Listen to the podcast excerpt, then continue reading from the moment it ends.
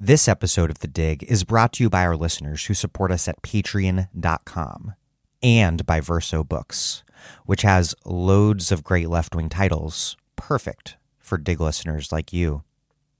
Verso just launched a new subscription service for readers to get ebooks and discounts every month. When you become a member of the Verso Book Club, you receive all of Verso's new ebooks every month, as well as one or more new books in the mail, plus 50% off all Verso books as long as you're a subscriber. To celebrate Verso's 50th anniversary, all member tiers are now at a discount of 50%. Choose between three membership tiers the Verso Reader tier is a digital subscription for every new Verso ebook each month. Verso Subscriber for one book sent to you in the mail every month and all Verso ebooks. And Verso Comrade for two to three books sent to you by mail every month, plus all Verso ebooks. To celebrate Verso's 50th anniversary, each option is 50% off for your first three months. At this momentous time for global politics, Verso will bring you radical voices that challenge capitalism, racism, and patriarchy, debate the future of the planet, and work towards real political change. Sign up for the Verso Book Club at versobooks.com slash book club. That's versobooks.com slash book club.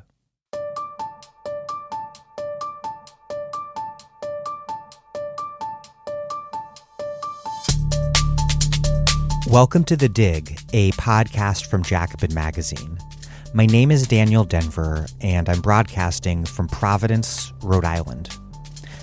You can learn a lot about an empire by studying its edges and borderlands. In the Arctic, North America and Asia, the United States and Russia almost touch across the Bering Strait.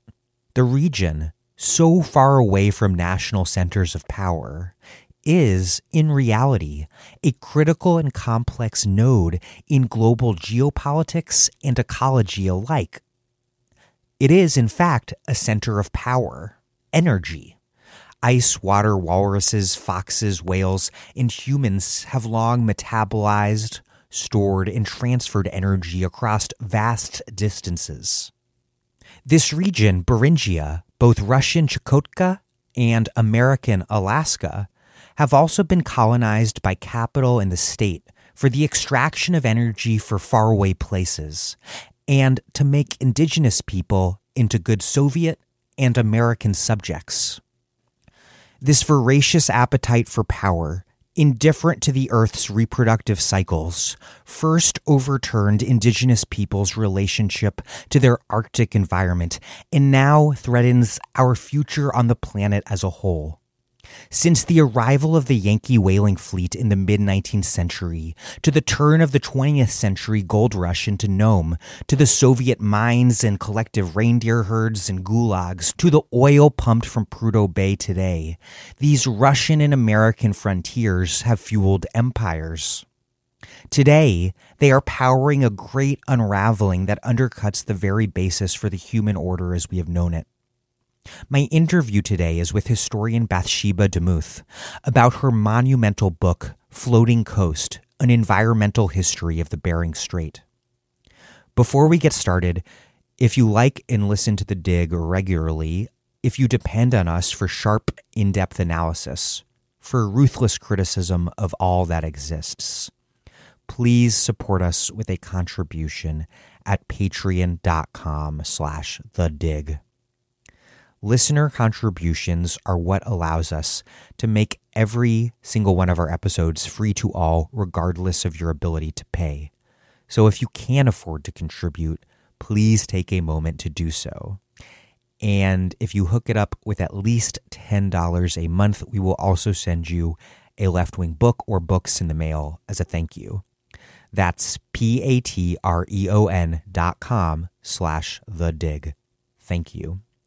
Okay, here's Bathsheba DeMuth, who is a professor of history and of environment and society at Brown University, and the author of Floating Coast An Environmental History of the Bering Strait, out now in paperback from W.W. Norton. She writes regularly on the Arctic and the environment for publications from The Atlantic to Emergence magazine.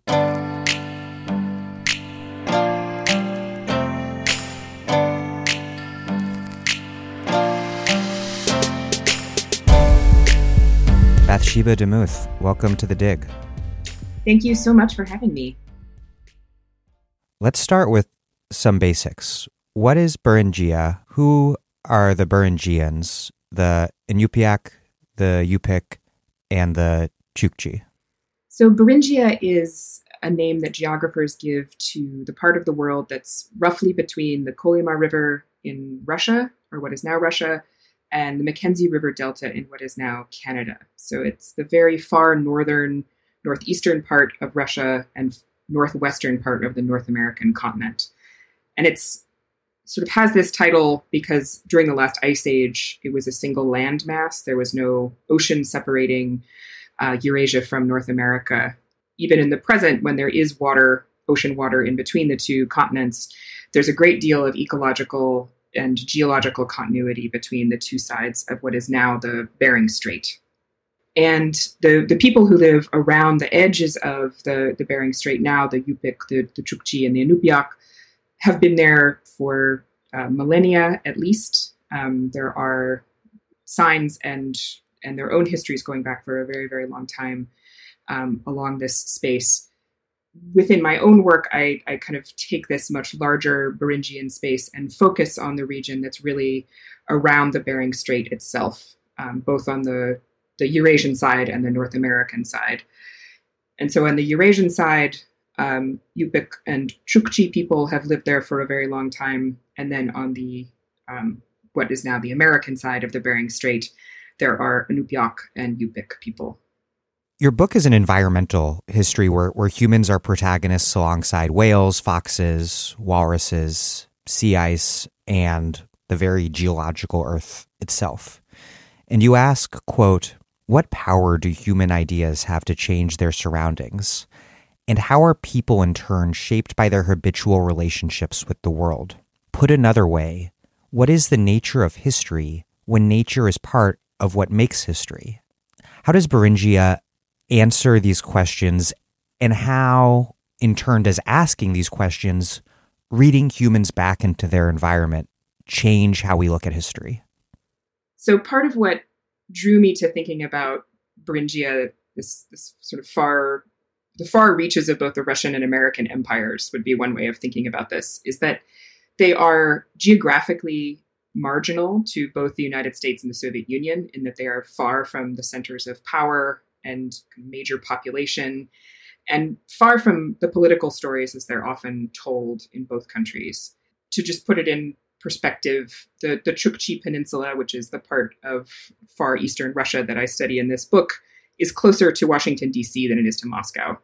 So they're they're not central parts of the ways in which we think about um, the United States for the most part, or the Soviet Union, or the Russia Russian Empire. And what was interesting to me in in the kind of ways in which the United States and Russia come to inhabit these places is that they're geographically distant, but they are also places that don't have a lot of the bases on which modern societies depend. And in particular, they're not places that are very hospitable to agriculture. Um, there's not going to be amber waves of grain, at least in my lifetime, on either the Seward or the Chukchi peninsulas because of where they're situated on the globe. So you don't have that kind of agricultural production, which is undergirds, you know, both Russian and American ideas of how their states' economies are based. And they're also really challenging places for industry. So you can, of course, have industrial production in these places, but they're far away machinery tends to malfunction. So they're places that take the kind of givens of modern life and put them under enormous pressure right from the get go. And I was interested, having spent a lot of time living in parts of Beringia, you know, since I was a, in my late adolescence, was really interested in the ways in which ideas about how modern life should be conducted that have these, at least in my interpretation, material bases in agriculture and in industrialization, how they operate when you get into an environment where those givens are not really at hand, or extremely challenging at best. And then in this particular part of the world, you have the, to me, added benefit of the fact that one side of the Bering Strait over the course of the late 19th and 20th century becomes part of the American empire, right? It's purchased by the United States and becomes, as Alaska kind of famously proclaims itself, the last frontier. And then on the other side of the Bering Strait, the Russian Empire gives way to the Soviet Union. And so you have this split in a place that is ecologically similar, has the same set of constraints around agriculture and industry, but in the 20th century are divided between the American capitalist way of modernization and imagining people's relationships to society and to the environments that they live in, and the Soviet socialist version, just 50 miles away across the Bering Strait. And they're happening within the context of indigenous societies that have enormous continuity, and in some cases are the same on both sides of the straits. So it's kind of sets up this ability to see how it is that these ideas, the Soviet socialism and American style capitalism, come to inhabit places that are not that are not where they're born in some sense. So the ideas have to come to rest in this Arctic environment. And what happens kind of when they arrive? How is it that local people take them up or reject them or learn to interact with them in other ways? And what happens to the environment itself when this um, these kind of sets of ideologies show up? And in turn, do the ideologies have to bend when they don't have the kind of the substrate that they're used to operating from agriculturally or in terms of industrial production? Your book reminds me, as someone who's not very familiar with the, with the genre, but it reminds me of I think the one thing I've read from the the genre, Nature's Metropolis by William Cronon. But but instead of explaining how a major urban center, in that book's case Chicago, was built out of the industrialization of this massive rural and agricultural hinterland, you're doing something different but complementary. That's a it's a very high compliment since uh, Bill Cronon's book is remains one of my favorites. But and yes, I think it is something complementary in the sense that in, in some ways I think of this as a story of you know countries that have settler colonial aspirations, which I think you could say both the United States and the Russian Empire and then the Soviet Union do. They have this idea of kind of peopling landscapes, creating a homogenous society from sea to shining sea. How they come to operate in places where that's not going to be operative. So when Cronon is writing about Chicago, he's very much writing about sort of the center of the American settler process and how that turns into an industrial one and how it influences finance and how it transforms forests into you know cities filled with timber frame houses. When you're kind of at the remove from the agricultural centers as i am i expected to actually find much sort of less contact with the with the market um, with the kind of major centers of production and consumption. And it turns out that actually the arctic has these long-standing very deep ties um, with that kind of production that look like a version of Cronon's story, I think, um, but a version that doesn't have agriculture at its center. Let's turn to some of the specifics of the history. I guess the best place to start is that foreigners began changing life in Beringia in a big way in 1848 when commercial whalers from New England sailed to the Bering Strait to harpoon, kill, and dismember bowhead whales for their energy rich blubber explain the rise of commercial whaling in the Arctic and what role that played in the rise of industrial capitalism. And then, more specifically, how that quantitative change in the number of whales being killed related to this fundamental qualitative change between how Beringians and foreigners conceived of human and non human nature. Because you write that they all sought energy from dead whales, but not at all in the same way. So when I started researching this book, I did not think about whales as being part of it at all. I did not think I was going to end up working in the kind of Moby Dick style tall ship whaling part of American history. And it was really only through the kind of constant references in the archives of the Russian Empire, and then also the ways in which indigenous oral traditions talked about whaling that made me realize that the the real start point to the contact that Beringia has with these outside ideologies starts with whaling. And the reason it starts with whaling is essentially that the the major U.S. whaling ports, which are New Bedford, Massachusetts, and Nantucket, and to some degree Providence, and a couple other places on the Massachusetts coast, the, the demand on the eastern seaboard, you know, kind of all the major cities from Boston to New York, Philadelphia, for whale oil to light homes with, and also to use uh, kind of before petroleum products become common for industrial lubrication. So whale oil was used to keep gears going in textile manufacturing. It's used in certain kinds of wool processing. It has a whole set of uh, kind of early industrial applications, many of which are supplanted by petroleum products by the 1850s. But it's an industry that has a has an intense market and a growing market um, along the eastern seaboard as the population grows here. And the whaling technology at the time was such that there were only a few species of whales that these commercial ships could kill. So they could kill sperm whales and right whales um, and a couple of other species, and had been hunting them to relative scarcity in the Atlantic, sort of kept pushing out on voyages that were longer and longer. And, and eventually they get around South America. They start working their way north in the Pacific up to Hawaii.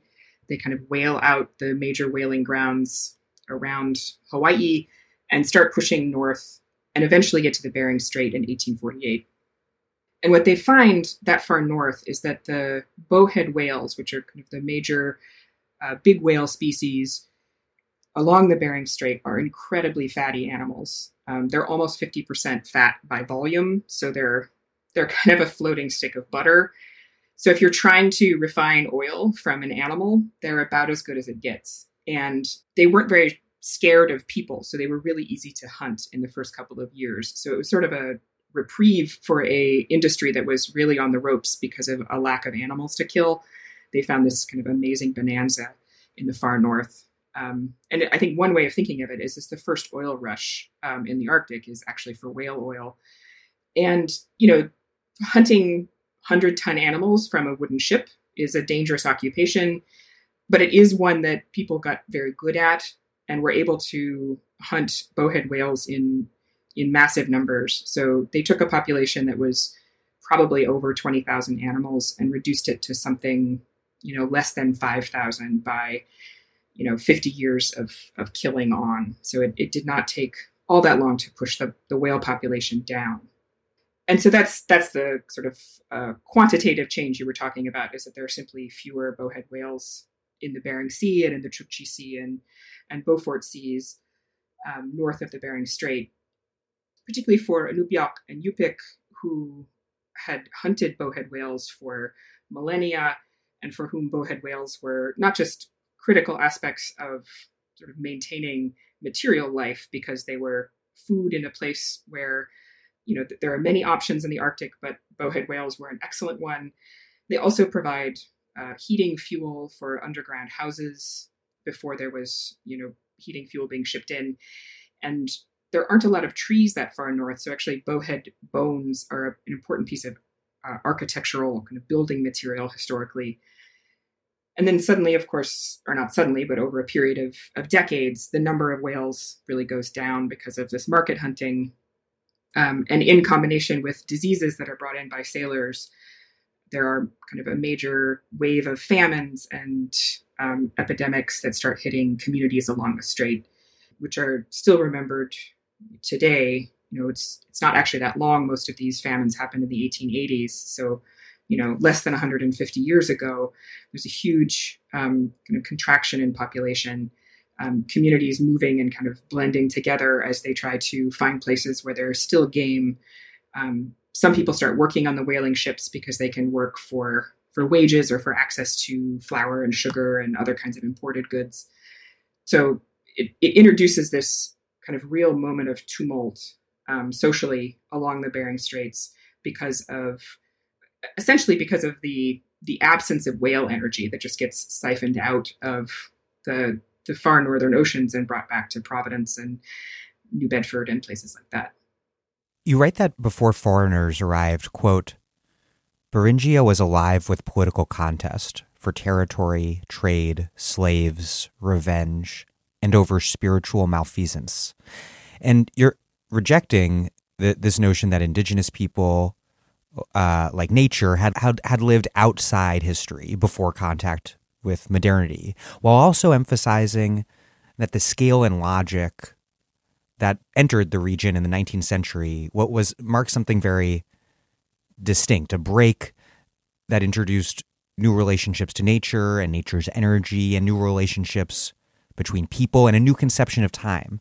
Quote, what made the 1840s distinct in Beringia was thus not change, but new agents of transformation, the foreigners who arrived with their proliferation of ideas.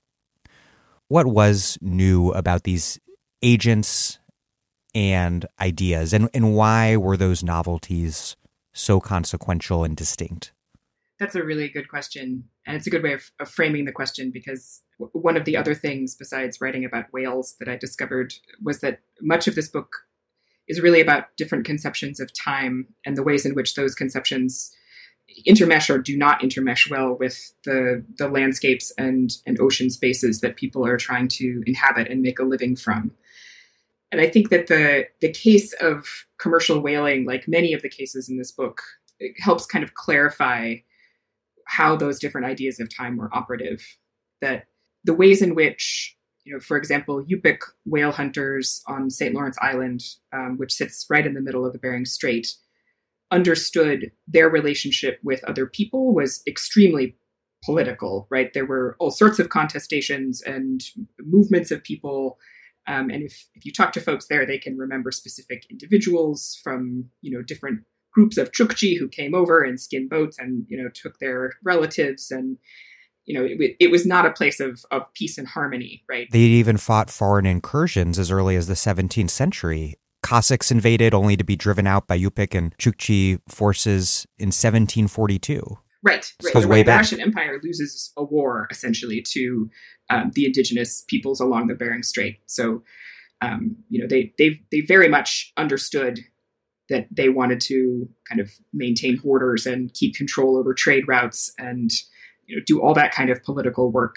um, and and kept doing so well into the Soviet period. In fact, uh, much to the chagrin of the Bolsheviks.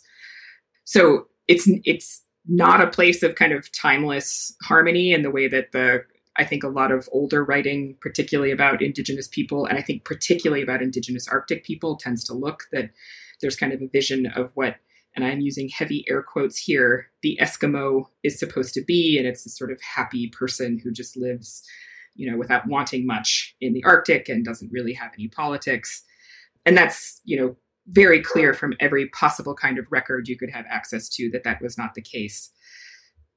However, I think it would also be a mistake to think that folks had exactly the same way of relating to the world that was imported by Americans and Russians when they arrive. And in particular, the ways in which, you know, for example, Yupik whalers understood the whales that they depended on and that were sort of critical parts of maintaining their societies in a in a material and in a spiritual sense is very different from the vision of a whale that is brought in by commercial hunters. So in in Yupik tradition, and this continues very much into the present, whales are understood as sentient moral beings that are paying attention to human society, that are observing what people do, and will permit themselves to be hunted only if the hunters are worthy and have kind of comported themselves in a proper way for the year when the whales are not around. So they, you know, they pass by these communities once or twice a year on their migration routes. And if whalers have been terrible to their families or have not helped elders in the community or have mistreated other animals or have, you know, kind of violated other rules of of social life and social life that very broadly very broadly construed social life that includes you know people but includes foxes and landforms and the sea ice and all sorts of other beings then the whales will not choose to die for those hunters. So it, it's a relationship of dependency um, on the actions of bowheads and the bowheads are seen as moral actors. And the ways in which the crews of these whaling ships that arrive in the 1840s and keep whaling until you know the 1890s and the turn of the century is much more they, they understand whales to be animals that are paying attention to them they understand them as sentient because You know, if you're hunting an animal, you have to observe it very, very closely. Um, and they're often very aware that the process of killing whales inflicts pain. So, you know, the, the whalers' logbooks, which are often not very demonstrative documents, they're not confessional. But even within these kind of formulaic logbooks, you have indications of whalers really struggling with the kind of work they're doing at one level. But at another level, all of the incentives of the society that they come from is to kill as many whales as possible as quickly as possible. And it's the only way they get paid.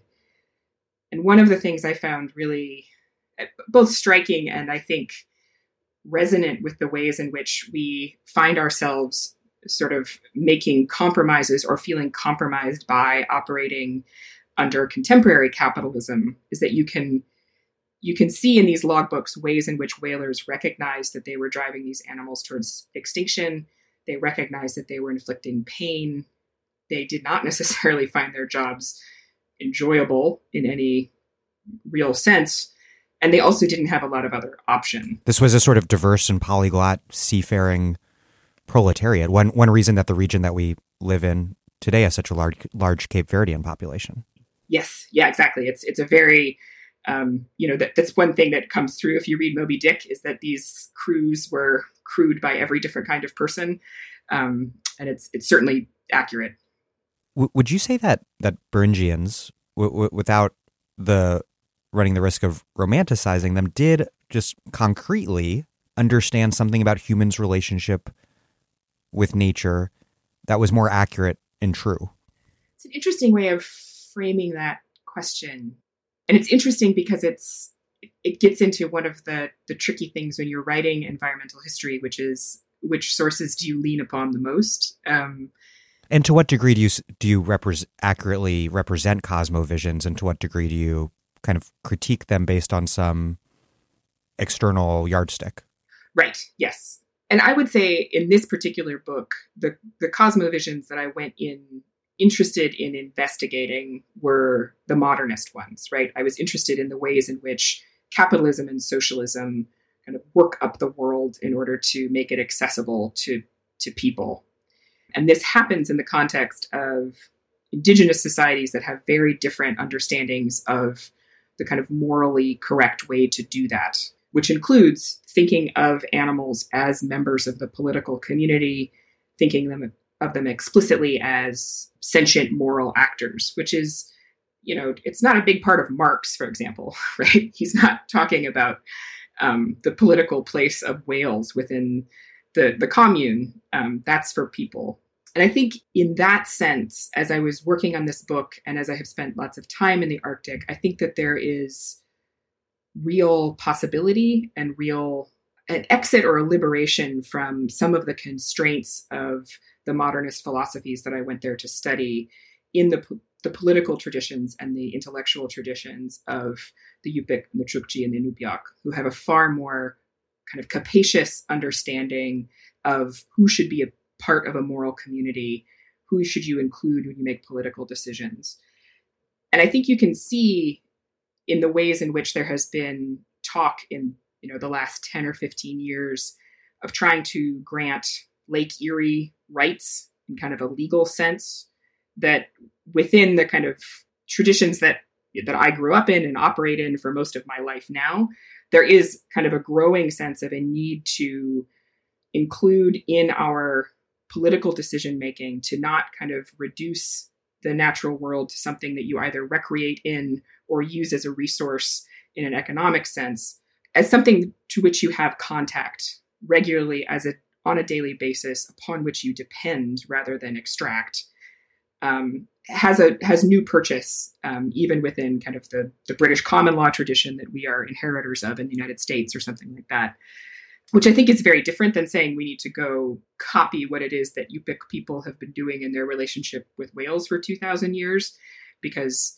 I don't live in a place with bowhead whales right now. It's not necessarily a sort of one to one export, um, which I think is where sometimes people kind of want to romanticize what right. indigenous people in the Arctic or anywhere are doing, right? And just sort of glom onto that idea and try to extract it for immediate use.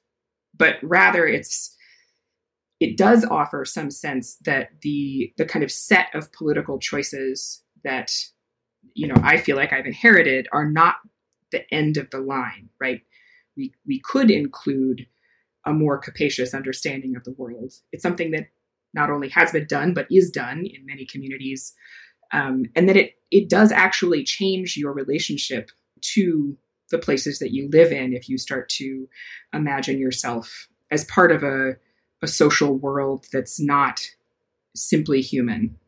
You write, quote, being a whaling nation made the United States an imperial one in the Pacific, an empire that saw civilization as having commercial potential and commerce as having the potential to civilize. Making the world useful was America's divine cause. And so whales and their killers made manifest destiny maritime.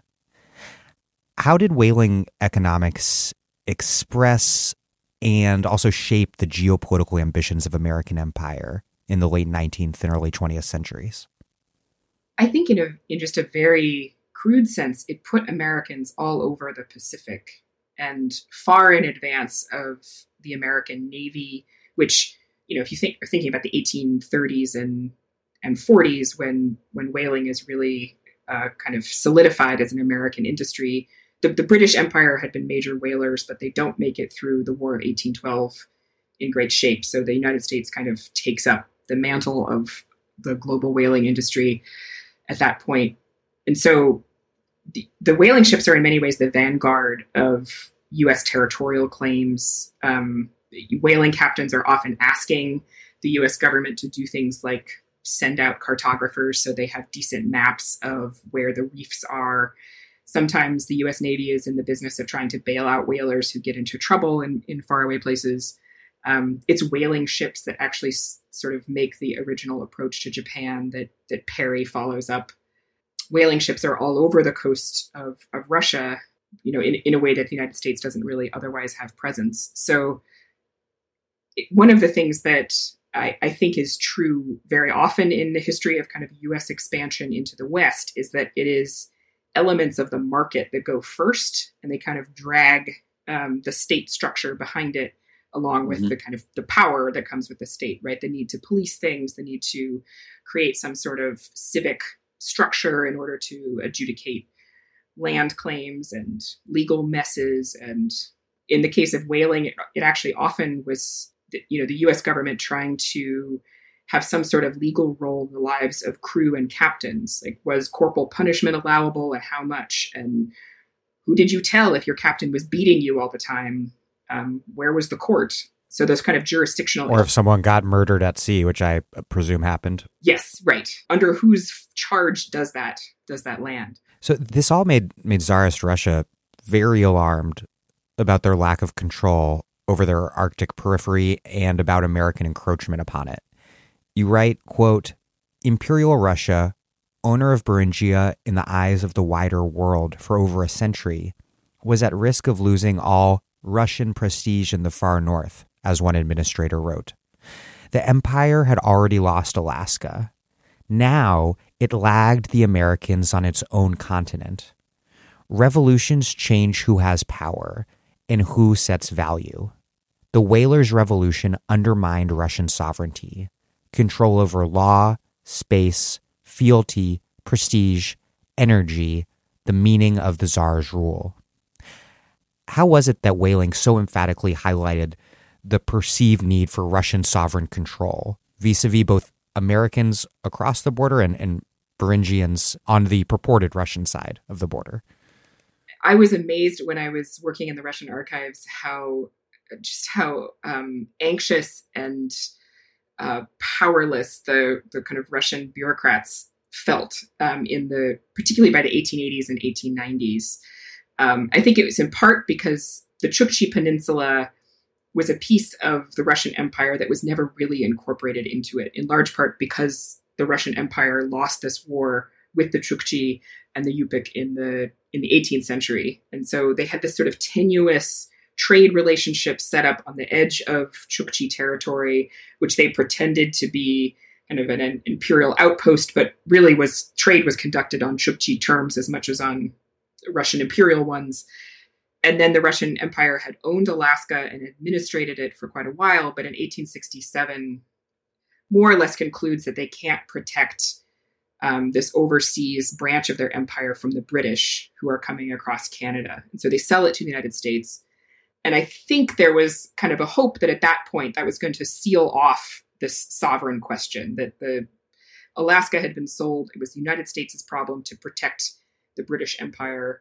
But then these whale ships start. Like the, the Russians sort of thought that the British and Canadians on one side and the Americans on the other would sort of play themselves off against one another. Yes. I think that's. Ah. Um, I think that's at least a common interpretation of why Russia sells Alaska. Yeah at the, at the time they sold it, they're actually getting along with the United States quite well, but getting along with the British Empire quite badly. And so selling Alaska to the United States meant it was in the hands of kind of an ally, um, but then it was also the ally's problem to deal with the expansion of the Russian Empire, or sorry, the British Empire, which is which is kind of heading into Alaskan territory overland through Canada. But the the whaling ships are I mean, partly because they are not interested in human borders, they're interested in following where bowheads go, spend a lot of time off the coast of uh, the, the Chukchi Peninsula. They spend a lot of time trading with Chukchi and Yupik people along the coast, which means that a lot of the fox furs and other kinds of fur wealth that had been traded inland to the Russian Empire suddenly turn around and start getting traded out to Americans. They get shipwrecked and taken in by Chukchi and Yupik people who teach them, you know, there's an exchange of language. So ship captains are learning Chukchi and uh, Chukchi are learning English. Um, and I think the biggest affront is when missionary materials start making their way. You know, whaling captains leave a Bible or something like that that's in English. Um, and so there's a lot of concern about the fact that the, the major trade language was English, it wasn't Russian and this sort of wealth is getting siphoned out of the of the empire. But the Russian Empire doesn't actually have um, a lot of capacity to fully police what's happening in Chukotka, in part because it is so far from the capital in St. Petersburg. The Russian Navy would send vessels north from Vladivostok in the spring, but because of the, the kind of patterns of sea ice movement, it was actually easier for the American ships to follow the retreat of the sea ice um, and end up in Chukotka before the people coming up from Vladivostok. So these these naval trips would always arrive a little bit late, and it's a vast coastline. It just was not an easy place to to try to police with a couple of vessels. So there was this kind of sense that at least comes up in the archival documents of being robbed, right? That you know the, the Russians were very aware that these whales were valuable, and that the walruses that um, the, the whalers start killing when they run low on bowheads, you know, that these were kind of a piece of Russian imperial patrimony that was getting uh, pulled away by the American Empire, and there wasn't a lot they could do. What do we learn when when we think of this place as a borderland, and an American borderland in particular? Because when I think of borderland, and I think when many people think of an American borderland, they think of the the Southwest yes, I think that's, I mean, that's, there's an amazing kind of rich literature about the Southwestern borderlands. I think part of what you learn is that, I mean, it, it's a borderland with a different set of dynamics because it's between different empires, different European empires, and it's a borderland where the end goal for those empires, I think, looks a little bit different than it does in the Southwest because the United States and Russia as much as they wanted to be able to send, you know, permanent missionaries or schools or establish, you know, some kind of sovereign outpost, they wanted policing power. They were never imagining that there were going to be large influxes of of settlers, that there was going to be a land rush, um, or even that it could be sustained there. So very early on, both in the Russian imperial and the American documents, you see a recognition that the, the landscape is going to require something different. And that kind of both places are, from the very beginning, really questioning what do you do with a border that you can't secure by settling it with, in the American case, with white settlers who I think are are often in American history understood as being sort of the vanguard of holding a national line, right? So the question is how do you naturalize or assimilate indigenous people to hold that border for you? And in a place where, as with indigenous people all across the United States, their desire to be part of the American or Russian project is is an open question. They, they didn't ask to be a part of either of these political entities. So I think there's it's a borderland with a, a lot of anxiety, as comes with all borderlands, um, but a particular kind of anxiety because of its its remoteness from the political center, because of these bursts of economic activity that are difficult to regulate, and the sense that the the kind of usual workarounds for securing borders by turning them into farmland is not as operative. You write, quote, in the 19th century, a generation raised on translations of James Fenimore Cooper saw in Russia's East a new world, a way to not imitate Europe, but transcend it by substantiating progress without capitalist excess or immorality. Siberia could be Russia's American West, a place that made the empire's future by assimilating wild land and, com- quote, complete savages like the Chukchi, who lived in the, quote, ignorance and degradation of the past. But, quote, the Russian Empire looked northeast and saw its aliens not fully governed and at risk of becoming aliens governed by and profiting someone else. How was Russia's conception of its Arctic frontier informed by both the fear of U.S. westward expansion that we've been talking about, but also this desire to imitate it as a model that would provide a contrast against the the European model to which Russian elites so often looked.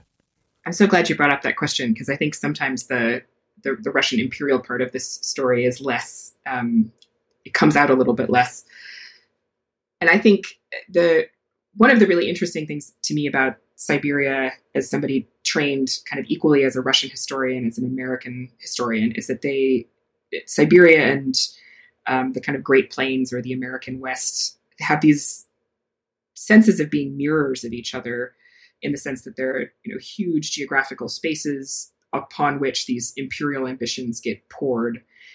And then it turns out that particularly russia is looking at the united states pretty consistently as the russian empire um, is moving into the east in the 19th century. And of course russia had been in siberia for a very long time at that point. But it's a moment in the russian empire where they're really trying to kind of modernize. They are interested in having a monarchy. Many of them, not everybody, obviously, because then we get to the revolution down the road. Um, but there's there is a desire to kind of maintain traditions of Russian governance in some form that make it different than Europe. And in Siberia, often what that comes down to is some way of taking what many Russian elites see as the kind of unfettered, out of control, rapacious capitalism as existed in the US and kind of tame it and turn it into a really expressly kind of civilizational mission that will kind of help better people all along the, the kind of northern edges of Russia and also be good for the czar. But some of their skepticism is really around the sense that what's happening on the American frontier is violent. Um, it's it's kind of ungoverned, and it's really done at the sake of profit above all else. It doesn't have a lot of ethical content, and that Russia could distinguish itself by, you know, colonizing an entire continent, um, by making it part of the empire. And you could see from that quote you read that there's there's lots of deeply loaded you know social evolutionary language about who is backwards and who is modern and who is savage and who is not that is very conversant with ideas in Europe at the time but that Russia had this opportunity to do it better because they kind of had these roots in a political tradition that wasn't as beholden to the market. Speaking of, of the revolution, let, let's talk about how the Russian Revolution changed and really intensified the Russian project to control its Beringian hinterland. You write, quote, If socialism triumphed in the cold, it could triumph everywhere. As the newspaper Izvestia described, in the Arctic, socialist technology has conquered nature. Man has conquered death. But as you describe, it was through the Stalinist state's brutal and lethal Gulag regime that Soviets ultimately secured continuous and large scale access to gold, tin, uranium, bauxite, and in doing so, really also fixed Russian settlement in place on the land. Under Khrushchev, there was less despotism, but the Arctic remained just as, if not more central to the Soviet imaginary. How did Chukotka become the most Soviet of Soviet places, this periphery that was seen in a sense as the nation's moral center? Yeah, I like the way that you kind of encapsulated that whole spread of the, the Soviet span because it, it's it was fascinating to me in doing the, the research for this, the ways in which what Chukotka was to the rest of the Soviet Union changes. And at the at the very beginning, it is a problem um, and kind of a seemingly intractable problem for a couple of years. The Chukotka really isn't fully claimed by the Red Army until 1923. So officially the Russian Revolution is in 1917. So it takes a long time for kind of the edge of the Bolshevik state to arrive. And then even after the Red Army has taken control and there's kind of this new influx of these really dedicated, excited, kind of Bolshevik missionaries essentially who arrive, you know, really fired up about bringing the revolution. They have all sorts of just very quotidian supply problems. They end up buying things from the Americans for several years because they can't get um, material all the way across the continent from Russian manufacturing centers, which is really it's ideologically humiliating to be in this position of having just created the worker state and then you're dependent on you know these capitalist traders and whalers coming over from Alaska. You write, quote, the Soviet Union remained dependent on the market it existed to replace. Yes, and you could think I I have a great deal of uh, kind of admiration and sympathy for some of these early Bolsheviks because they they come so unbelievably dedicated to the idea that they can transform everything and they you know they show up in a place that really doesn't have a road system it doesn't have easy supply lines um, they don't speak any chukchi or yupik when they try to speak Chukchi or Yupik, they get, you know, somewhere between incomprehension and laughed at. Many people there don't speak any Russian. It, you know, it's just, it's really an unbelievably challenging situation. And they have to depend on these, uh, these traders coming from Nome, many of whom very much understand that the Bolshevik Revolution is there to put them out of business. So there's really kind of complicated and stressed relationships between you know the the kind of vanguard of the Soviet state and these traders that they're dependent on. And that that situation kind of eases after you know into the 19 later 1920s when the supply lines get better. But what the what the Soviets find is that you know they arrive with this sense that they have kind of the one true way to bring everyone into a glorious modern utopia and not everybody in Chukotka is particularly interested in that vision. Some people are. There are some kind of amazing documents. Um, I found one autobiography by a young Yupik man who becomes absolutely committed to the Bolshevik cause. Um, he's very active in recruiting people. And then there are, particularly among the Chukchi, who are many of whom owned domestic reindeer a real skepticism about what the socialist promise was and whether or not it was a promise at all. And so there was between the, the Chukchi and, and the Soviet Union quite a bit of friction and sometimes open violence. So the the kind of claims to sovereignty and the ability to say yes this space is a piece of the soviet union and everyone here is a soviet citizen and they're all participant in you know carrying forward the revolution was a difficult thing to actually say in practice, even into the 1940s in parts of Chukotka, you know, much to the chagrin of the of the Soviets. You write that quote on the particular human character of change. Marx and Carnegie and their diverse interpreters roughly agreed. They disagreed on much else. What was this fundamental thing that these seemingly very different ideologies and systems, at least in practice, agreed upon? I think, and I'm, you know, I'm very far from the first person to ha- have noticed this or written about it, is that the the kind of DNA both of Marxism and kind of many capitalist thinkers comes out of the Enlightenment and kind of ways of understanding the world in which human beings are the primary movers. Um, you know, it, it is a political community in which people are the only actants. There's there's not a lot of room for natural forces as anything other than something to be conquered. And I think there are also both ideologies that come of age during the Industrial Revolution, and so see human beings as particularly able to create conditions for limitless growth.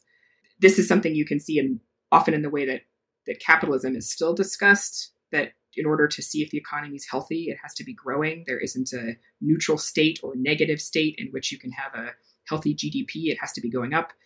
And the, the Soviet Union had, I think, because it was trying to both replace capitalism and also s- sort of surpass it to get beyond it, it often kind of tried to quantify those gains through saying, you know, we are now producing more, we're able to create more wealth out of the world that we're controlling in the Soviet Union. And eventually, you know, if socialism was to go global, you know, we're, we're going to create a wealthier world in a material sense through the way that we manufacture things and create new industries.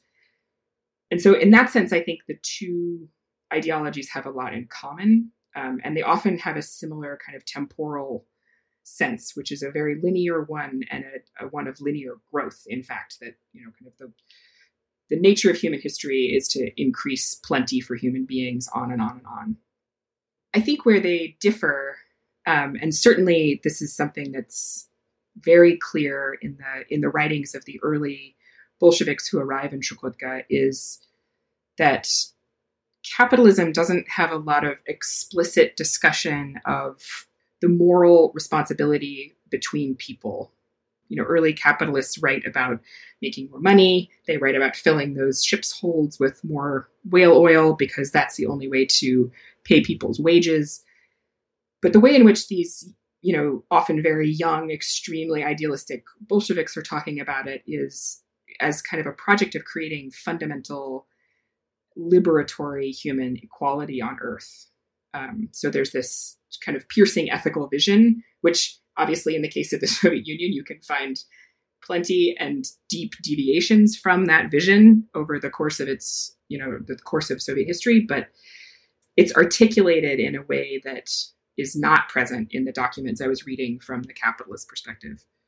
A follow up question that I think many listeners want me to ask is Do you think Marxism can be salvaged from this monomaniacally human centered and growth oriented project that, that you describe in your book? I think so because I mean one of the things that I this is not necessarily a hopeful book in many of its particulars, but one of the things that I do think is hopeful about it is all of these kind of big ideological systems do have some play in their particulars. And even in the case of Soviet socialism, which I think is as Promethean and growth focused and not interested in bringing in questions of the environment in any explicit sense, particularly in the Stalinist period, even then there was actually the ability to flex around the, the environments they found in the far north. So I have one chapter that's about walrus hunting and the ways in which capitalist walrus hunting in the North Pacific drives the walrus population very far down because of market demand. And then there's basically a repeat of the process in the early 20th century for Soviet demand reasons, sort of to fill the, the socialist plan. But then, you know, the Soviet Union actually kind of concludes that in order to have people living in this part of the North, in order to be a country that is modern and, you know, has respect in the world, they need to not kill all of the walruses. And so they end up kind of creating a set of legislative practices that are very similar to the kinds of hunting that had been um, in use in this part of the world, you know, for for thousands of years. So, you know, a couple thousand walruses a year rather than tens of thousands of walrus a year being killed. And that's in the Soviet case, right? And I feel like if Soviet ideology has the capacity to flex um, under the conditions that it was, you know, it was it was really trying to overtake all of the industrial revolution in a couple of decades, that kind of a more considered approach to imagining a socialism that had that commitment to ethical obligation to other people, um, had a capacity of thinking about the fact that you know we can imagine work as being something more fulfilling than just getting a paycheck. You know, all, all of the things that to me are so exciting when you read Marx and you kind of read his diagnosis of the capitalist malaise, could also learn to include the world in kind of a, a more capacious sense.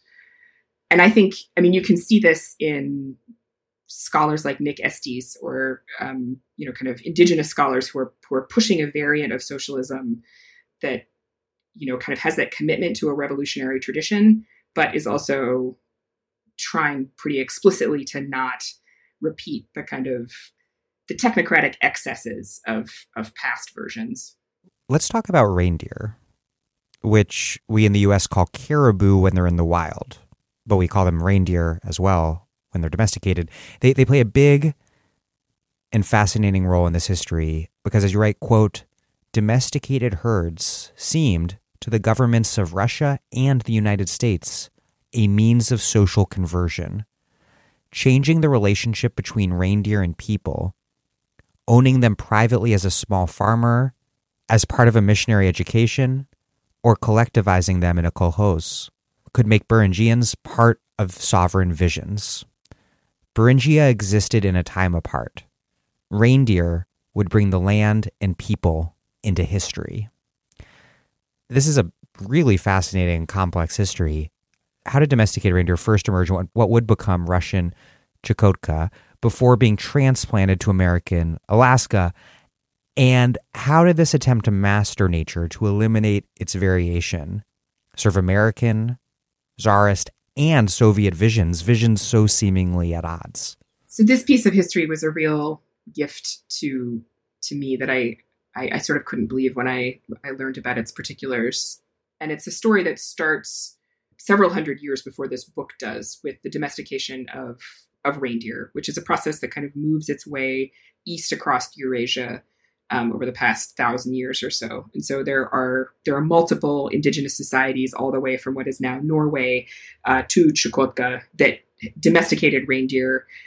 And domestication is kind of a, I think it's better to think of it as a spectrum rather than a state. So, you know, reindeer are when they're domesticated, highly tolerant of people, they'll stay around them, but they also return to a wild state pretty easily, more easily than like my dog would. Um, he's he's pretty firmly in the domesticated camp.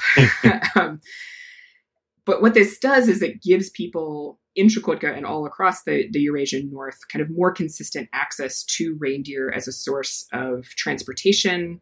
Um, so they, they can do work for people by carrying them or by pulling sleds. Um, reindeer is a source of meat and other calories, and reindeer is a source of, of hides. And when you're up on the kind of high tundra parts of Siberia, reindeer are one of the few animals that kind of can transform the plant life there, which generally speaking is not easy to eat. There are, there are exceptions that are really important for human life, but a lot of it is not very digestible. And what reindeer do is they kind of transform that tundra into something that is in fact delicious this technology actually is part of what turns the Chukchi into a really kind of powerful political force. Um, and trading reindeer skins because they had bred reindeer for white pelts is actually a big piece of cross Bering Strait commerce before Europeans arrive because there's a big demand for these white skins in Alaska where reindeer are not domesticated. And part of the reason, I think, if you kind of read the historical record, it, what it's not saying explicitly, but what I think is there is that the Chukchi were very aware of how powerful it was to have these domesticated animals and were not interested in folks in Alaska getting access to them. Um, so, and some people had gotten quite wealthy. There was there was class what what what looks to an outside observer like class stratification Right. So some some Chukchi owned many reindeer, you know, big big herds, and some Chukchi were essentially wage workers who were paid in access to reindeer meat and and hides and things. So it creates what to me was kind of the most unbelievable setup in the the Beringian region, which is that on the Russian side of the Bering Strait, you have people who own reindeer as private property, and some people own more reindeer than others. So you get this what looks from the outside like a class system, and you very much have an idea of private property. And on the kind of American side of the Bering Strait, there are not domesticated reindeer historically, and the caribou populations are extremely important. um, for Inupiaq and Yupik hunters who generally conduct those hunts in kind of a collective way. So certainly people had a sense of things they owned. So it's not, you know, I think there's a sort of romantic version of indigenous past in which there's no property at all. But the, the actual kind of hunting of these animals was a thing that was done by a community to feed the community and did not have a sense of animal ownership or land ownership specifically attached to it. And so that's the setup in the United States. And what this means is that the US and the Soviet Union are basically involved in completely opposite projects with indigenous populations who have these very different social relationships with reindeer. So that the United States is coming in and trying to convert, you know, Inupiaq people who have a communal way of hunting wild reindeer into private property owners. And the Soviet Union comes in and is trying to convert Chukchi reindeer owners into collective reindeer farmers. Because they get identified rather than primitive communists as primitive capitalists, as kulaks. Right, much to the uh, much to the detriment of everyone, really. Um, the fact that some Chukchi owned more reindeers than others meant that, particularly by the kind of mid 1930s, as the Stalinist effort to collectivize is really heating up, anyone who was reticent to give up their reindeer to a collective farm was labeled as a as a kulak because they looked like somebody who had sort of too much class attachment. And so these these projects, the United States ends up importing domesticated reindeer from what was then Imperial Russia in the 1890s, along with her along with herders. Along with herders, right? They managed to hire some young Chukchi men and buy some reindeer, which was actually tricky because the Chukchi basically had a prohibition against selling reindeer to outsiders kind of I think is part of protecting the, the technology of domestication. But they, they manage to buy some, they import them to the United States. It's sort of like the US's battle over, you know, semiconductors and Huawei right now. it's like very And so they they establish these reindeer herding stations that are initially usually part of missions. Um, so, you know, the a Catholic mission would get a certain number of reindeer, and the various Protestant denominations had reindeer. And the idea was that this would kind of give um, Inupiaq access to the market in kind of a Jeffersonian yeoman farmer model that you know a, a, family could have their reindeer herd and graze it on common land, but you know from that would turn their private property to some sort of profit. You quote Smithsonian naturalist Charles Townsend as saying it would quote render a wild people pastoral or agricultural, putting them on quote the first step toward their advancement yes, he's he was very useful in saying the quiet part very out loud. Yes. Don't have to do a lot of interpretation there.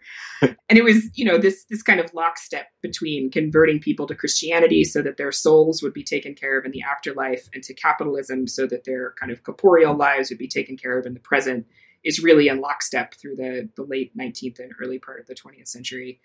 It has a really mixed outcome um, for many young Yupik families and Inupiaq families, reindeer were kind of potentially one option among many for making a living, and they came with a lot of a lot of burdens initially because missionaries would require they would require Christian conversion. They would require that people went to school for a certain number of years. And most of all, they required not actually eating any of the reindeer so that they could grow the herd numbers.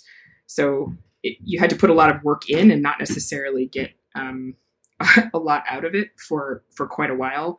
So the missions didn't always have an easy time attracting people, but some families really kind of eventually could take up reindeer herding as a practice, particularly after the gold rush, because a market for draft reindeer and for reindeer meat really takes off. And then on the Russian side, the the kind of effort to take these privately owned reindeer herds and collectivize them starts off in a very gradual way that the you know the Bolsheviks would basically try to talk people into it. Um, this didn't get very far. Uh, most Chukchi were very very aware that their reindeer herds were the source of like real political and social power, and were not particularly interested in giving them up. And by the 1930s, because it becomes kind of ideologically impossible to not have a part of the country that's collectivized, this turns into open violence between the Chukchi and Soviets, um, m- much like the violence that's seen in kind of heavily peasant agricultural parts of the Soviet Union, also, where peasants sort of will kill their livestock, sometimes will kill themselves rather than sort of join the the collective effort. And that that kind of violence is really a piece of the relationship between the Soviets and the Chukchi, at least in parts of the interior of the Chukchi Peninsula, up until kind of the Second World War has ended. Um, and then there's enough military power in Chukotka to really finally end the insurrections. This is Sarah Jaffe, and you are listening to The Dig with Daniel Denvir, my favorite podcast for thoughtful discussions on the U.S. left and beyond. And you can support it on patreon.com. The Dig is a podcast produced in conjunction with Jacobin Magazine, which you probably figured out by now. And yes, Jacobin is a print publication, not just your favorite source of online commentary, but also long form, serious print journalism and socialist analysis. The magazine is released quarterly and it runs at around 130 pages, filled with award winning design and the ideas that movements need to thrive. Dig listeners can join more than 50,000 Jacobin subscribers supporting this vital work for just $15 a year. $15 gets you an entire year of Jacobin in print and access to the magazine's very extensive archive online. First time subscribers only, you can access this deal by going to bit.ly slash digjacobin, all lowercase. That's bit.ly slash digjacobin, all in lowercase. You write, quote, Chukchi herds were socialist in form. Whether their herders were socialist in content was harder to parse. How did did Soviets seek to remake Chukchi society, and to what degree was that project ever ever complete? That's a question that's um, it's a very vexing one as a historian, um, partly just for issues of sources that there's a kind of Soviet source that would make you sound like this, the project was complete by the 1950s. And I think if you dig a little deeper, it's clear that what was happening is is much more analogous to what happens in colonial situations all over the place, where there are aspects of what the Soviet Union was demanding of Chukchi reindeer herders that really changed the form of reindeer herding. That they were organized differently. I think probably one of the the most profound changes is that the Soviet Union wanted Chukchi children to be educated in school, which meant not being out with the reindeer during the year. And reindeer have to move in order to eat, um, since it's there's not a lot of fodder. They are kind of continually following, you know, just ma- migratory patterns so that they have enough to eat. Which means that people, if you are reliant on reindeer, are also moving all the time. And you know the soviet model of education like the american one is one where you sit in a classroom for nine months out of the year and you're not following a reindeer herd around so children ended up living in you know, small communities all along the, the, the, kind of chukchi peninsula um, usually with their mothers because um, there was also kind of a, a sense that herding labor was something that should mostly be done by men and that women could be employed in other ways in town so they could sew they could be employed on fox farms, um, you know, work for the government in various ways or be teachers, but they should live with their children. And then their husbands would go, um, often be flown by helicopter and do these kind of factory like shifts for a month or so with a reindeer herd and then be flown back and a new group of herders would go out, which is a very different way of organizing your work life than when families, groups of families would move with the herd um, and kind of consistently be with them. And, and that really highlights how both the, the, American and Soviet state were both very troubled by nomadism. Yes, and I think it's something you see in in kind of state formation in right. various parts of the world. Right? It's a it's a problem on the Great Plains in the United States. It's a problem. It's a problem with the Bedouin. If you are Saudi Arabia or Jordan or Israel, um, because you know these are these are not people who oh kind of obey or the the Berbers in North Africa. Right. Yes. And so I think I think there's a literature around the kind of problem of nomadism, and this is kind of another case of that that defies the ways in which states make citizens through things like education and having consistent access to certain kinds of medical care and you know one way the Soviet Union could have done this, of course, is to send teachers with the reindeer herds and fly the doctors out rather than the herders. But you know, the idea was to make the Chukchi as alike to a factory worker anywhere in the Soviet Union as possible, and so that you know that that put a particular lens on how this work relationship should be organized. New sovereignties in both cases required new subjects, and in the U.S. on the U.S. side, something that it shared with with the Soviet model was this kind of push for a certain uniformity and commensurability. How did the incorporation of Beringians into into wage labor and thus into dependence upon commodities for their social reproduction change life and also change how just value was measured, given that any particular sort of labor on the one hand, an object for consumption on the other, were all suddenly made commensurable in the market.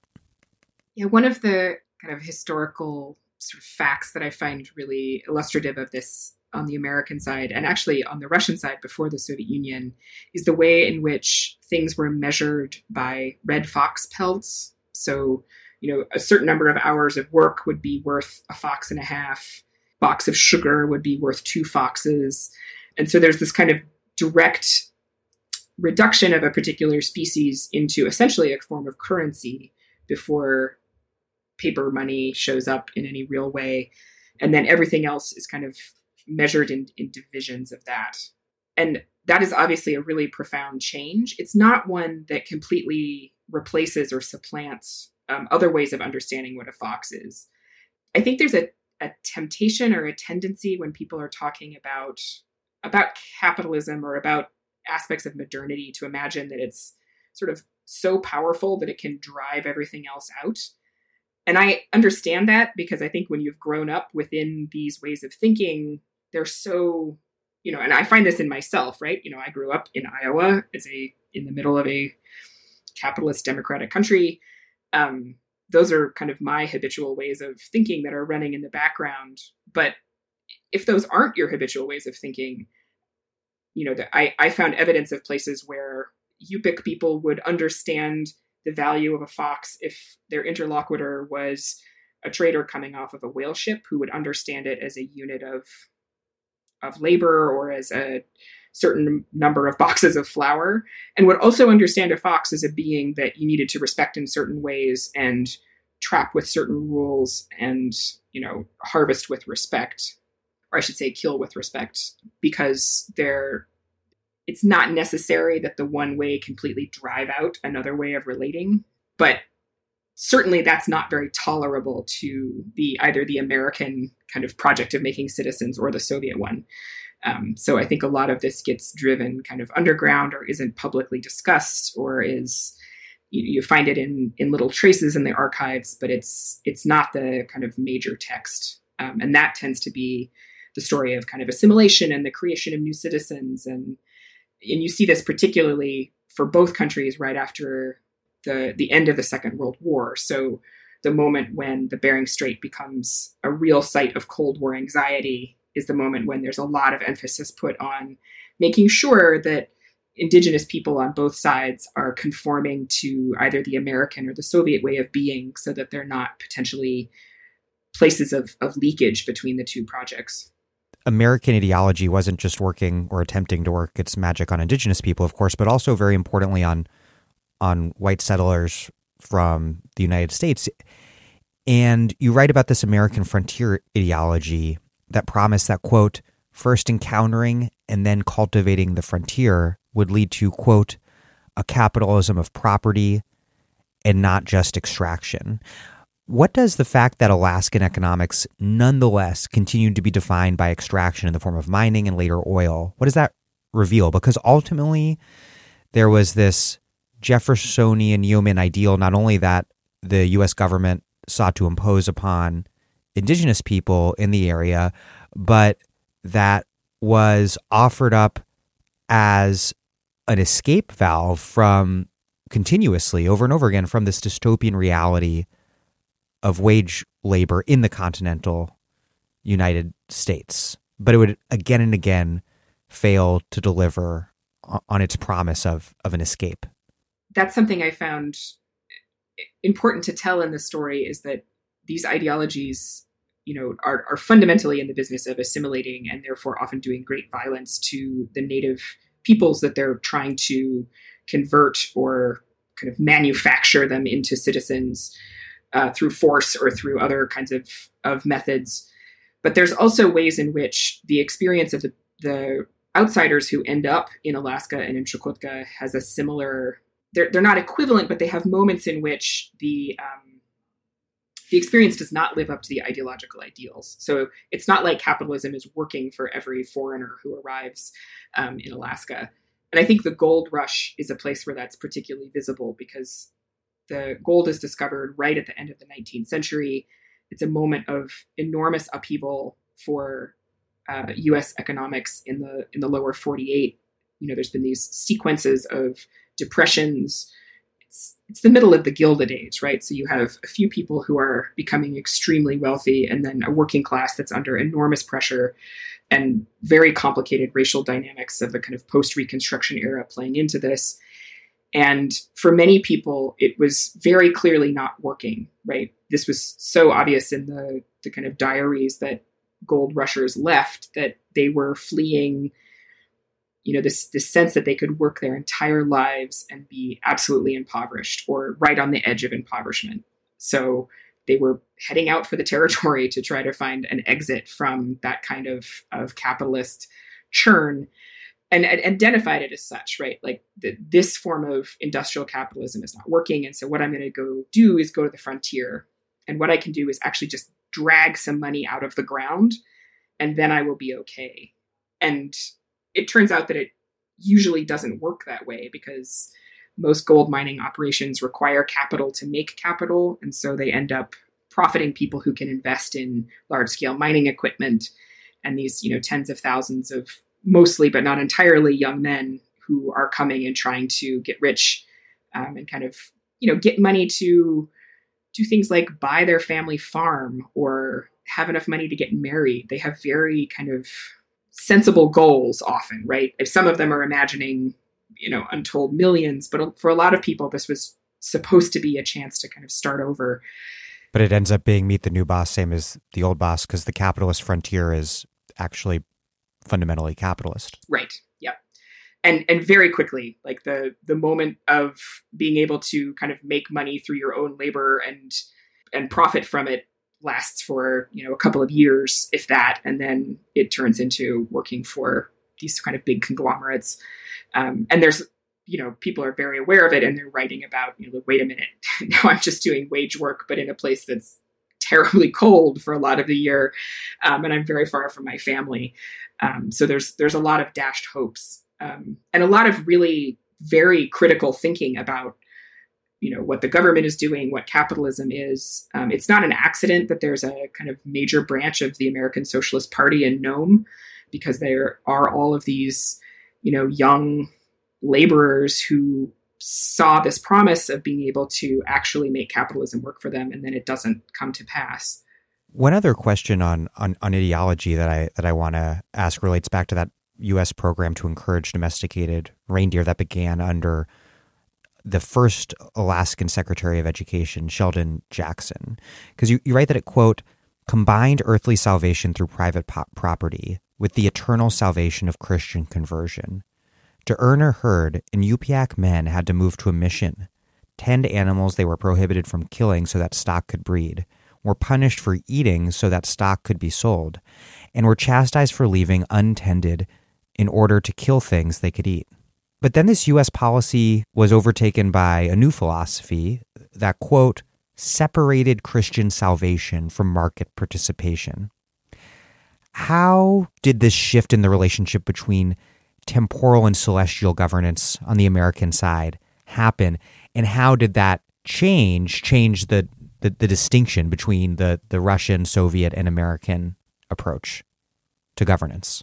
So one thing that that happens in the early 20th century is there's a kind of broader movement within um, American education policy to start taking the separation between church and state a little more seriously. So government funding directly to missions becomes more suspect.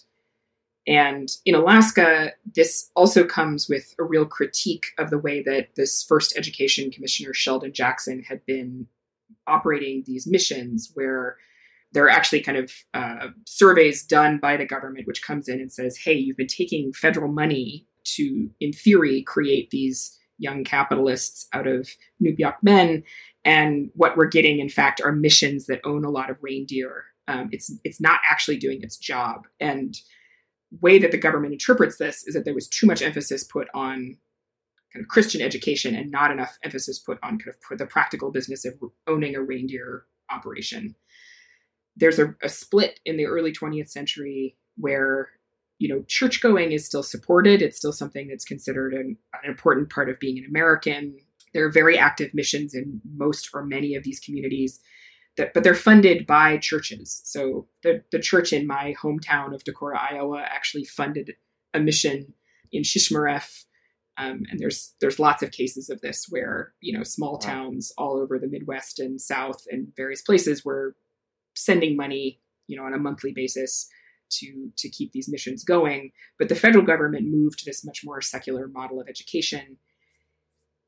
And I think this is a place where the kind of lived experience of what the Soviet Union was trying to do and what the United States was doing ends up looking somewhat different in that in the Soviet case, there's a sense that material salvation and becoming a good person in a kind of moral sense are actually the same. So, a fully converted Soviet citizen who is kind of taken on Marxist principles and is a piece of a communal society in a Marxist way is a saved soul. And of course, it's not saved in the hereafter; it's saved in the in the present material utopia that people are building together.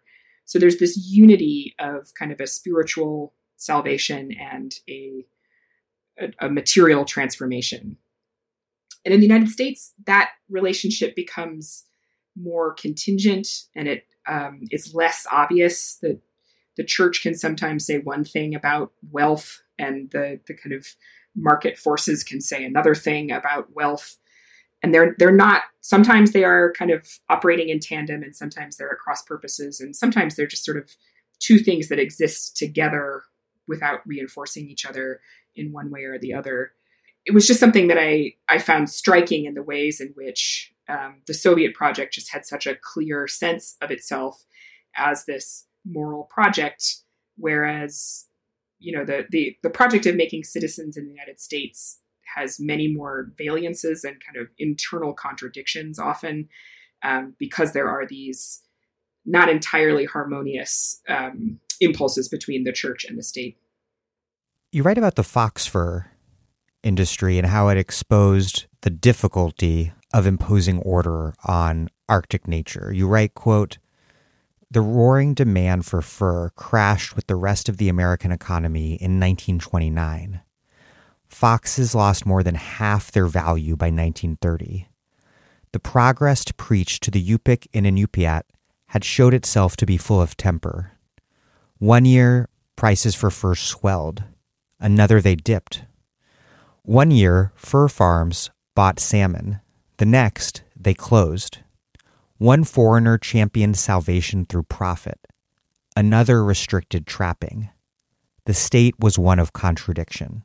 Say a little bit about the fox fur industry and then more generally how the very dynamics of capitalism undermined this core capitalist project of imposing order upon nature.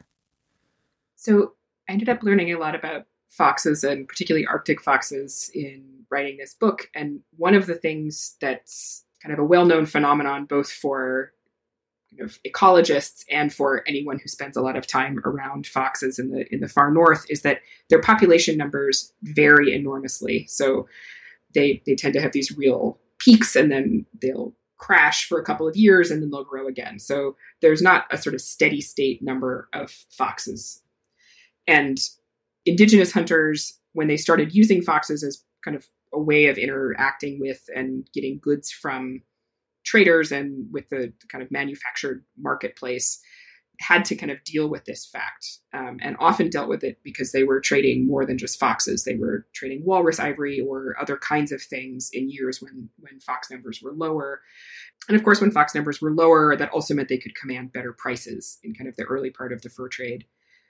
But by the the kind of 1920s and 1930s, as the American state and then eventually the Soviet state become more of a presence in in Beringia, there's a desire to take that kind of stochastic habit of foxes and turn it into something like a farm. So you get fox farms on both sides of the Bering Strait that are supposed to undo that cyclical uh, up and down cycle so that you can produce either a kind of consistent number of foxes or in the Soviet case, you could actually just produce more and more ad infinitum.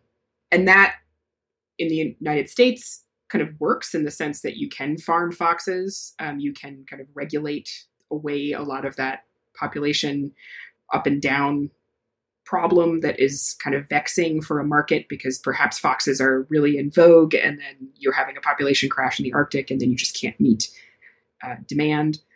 But one of the things I found interesting is that the, the ways in which these fox farms are sold to people living in the Arctic is that they will be a steady source of income. But of course, the market itself is not a steady source of anything, um, as we're all incredibly aware in the 21st century. Um, and it was certainly true in the 1920s also that the, the market is capricious and it has its own cycles and it will kind of pay attention to goods produced by a part of the world for a while and then there will be some major crash like the Great Depression, or maybe people's fancy just moves on and no one is wearing fox fur anymore. So the the kind of the promise that's given to to Yupik people, or in fact given to anyone who's participating in a capitalist economy, that this is a kind of stable form of growth. It's a it's a teleology that's marching us all toward a better world in some general way because of the laws of supply and demand actually in practice doesn't look like that at all. And it's something that families who depended on foxes and were kind of thinking about their market participation through this animal make really clear in the historical record that we were kind of offered this vision of stable life and it turns out that the market is no more stable than these kind of natural patterns that were already operative and it was that market instability that also gave a brief reprieve to bowhead whales in, I believe, the late 19th century. The as just an aside, interestingly, you write a lot about how the bowhead whales adapted the hunt by learning how to flee it and hiding under the ice floes, but that's not what gave them the the reprieve from the slaughter. Rather, it was the invention of kerosene and then spring steel. You write, quote, Bowheads avoided extinction not because a new space opened in the accounting ledger to tally their worth alive. They survived because, in the world outside the strait, they ceased to have value at all. Yeah, one thing that I I found interesting in kind of comparing the ways in which the market interest in things made or grown uh, in Beringia, so bowhead whales in this case, versus sometimes what happens on the Soviet side of the strait is that the market tends to be something that arrives for a while and then goes goes away, right? So you have this dynamic with bowheads where they're strongly in demand and then their oil is replaced with petroleum and their baleen is replaced with spring steel and then there's a real crash in market demand which is extreme. And the baleen was for corsets. Yes. Yeah they use them for corsets. A garment i'm very thankful that i don't have to wear anymore. When i think about the relationship i would have had with a whale 150 years ago. Thank god for the capriciousness of capitalist fashion in that in that case. Actually saved in this case. And so it, it actually has this dynamic that in some cases it it gives species that had been hunted kind of way in excess of their capacity to reproduce to meet market demand some room to grow again, um, and that's certainly the case with with bowheads. The whaling industry boomed again, though, in the 1920s, led by Britain, Norway, Germany, Argentina, and Japan. After, as you write, quote, chemists learned how to separate the molecules that made blubber taste like whale from the molecules that made it caloric so whales became margarine. How did this Soviet American borderland become an international commons for industrial slaughter? And how did the scale of that industrial slaughter differ from that first period of whaling in the mid 19th century?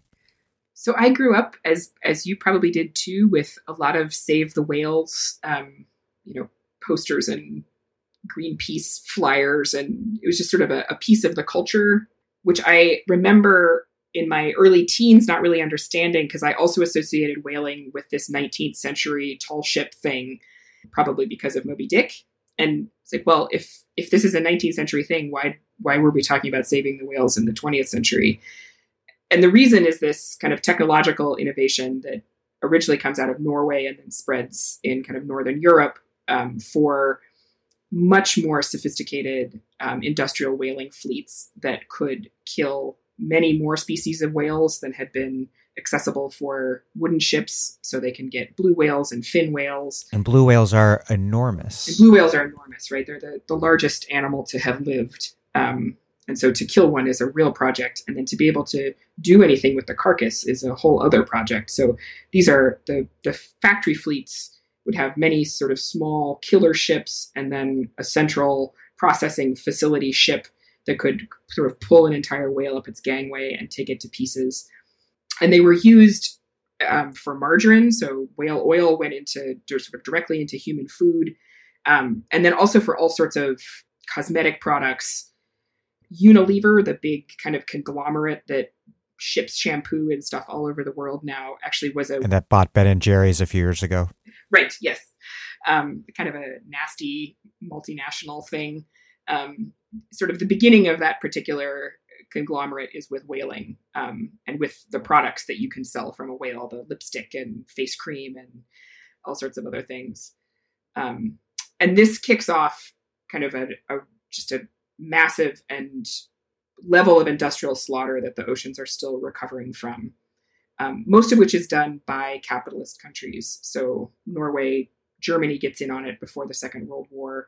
Great Britain is a major whaling country the United States really does not have an industrial whaling fleet in the 20th century. Even though it had led the way in the first big whaling boom. Yes. And there's there's always a lot of concern that the U.S. is going to get back in on the whaling business. Um, so they are invited to the kind of big international whaling um, agreements and conventions, um, but they're they don't really have a lot of ships at sea.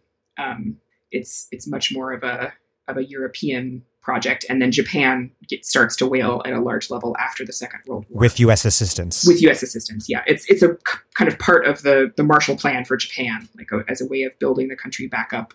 Ultimately, it was the Soviet Union that became the leading holdout against whaling restrictions in the second half of the 20th century, because the quote industrial aspect of industrial capitalist slaughter was not just acceptable but desirable how did that shift happen? And how was it that the Soviet Union became, at least perceived in this conveniently historically amnesiac way by its critics, as this rogue whaling state? And why was the Soviet Union so committed to whaling, not only to the industry, but really to the society of the whaling ship as an exemplary space? So, Soviet whaling, as a historian, has certain vexing uh, aspects, which is that a lot of the documentation is hard to get your hands on, if not impossible. I think there's there's probably some documents sitting somewhere in Moscow that actually talk about the the really high level meetings where people hash through all the ins and outs of why the whaling industry continues. But I think it's pretty clear that it starts in the 1930s and particularly after the Second World War as a way of providing calories for the Soviet Union. Um, there's a, a, very small whaling industry. Um, it's almost like a proof of concept in the 1930s that's off of Chukotka um, and it's mostly providing whales for use in the Soviet Far East. But during the Second World War, the, the commander of the Far Eastern whaling fleet writes to Stalin and says, There is an enormous untapped resource here. There's massive quantities of fat in the Pacific Ocean and down toward Antarctica. If we just had a whaling fleet, we would be able to provide it. And this is a moment when the Soviet Union is you know, it's fighting Nazi Germany, it's fighting Japan.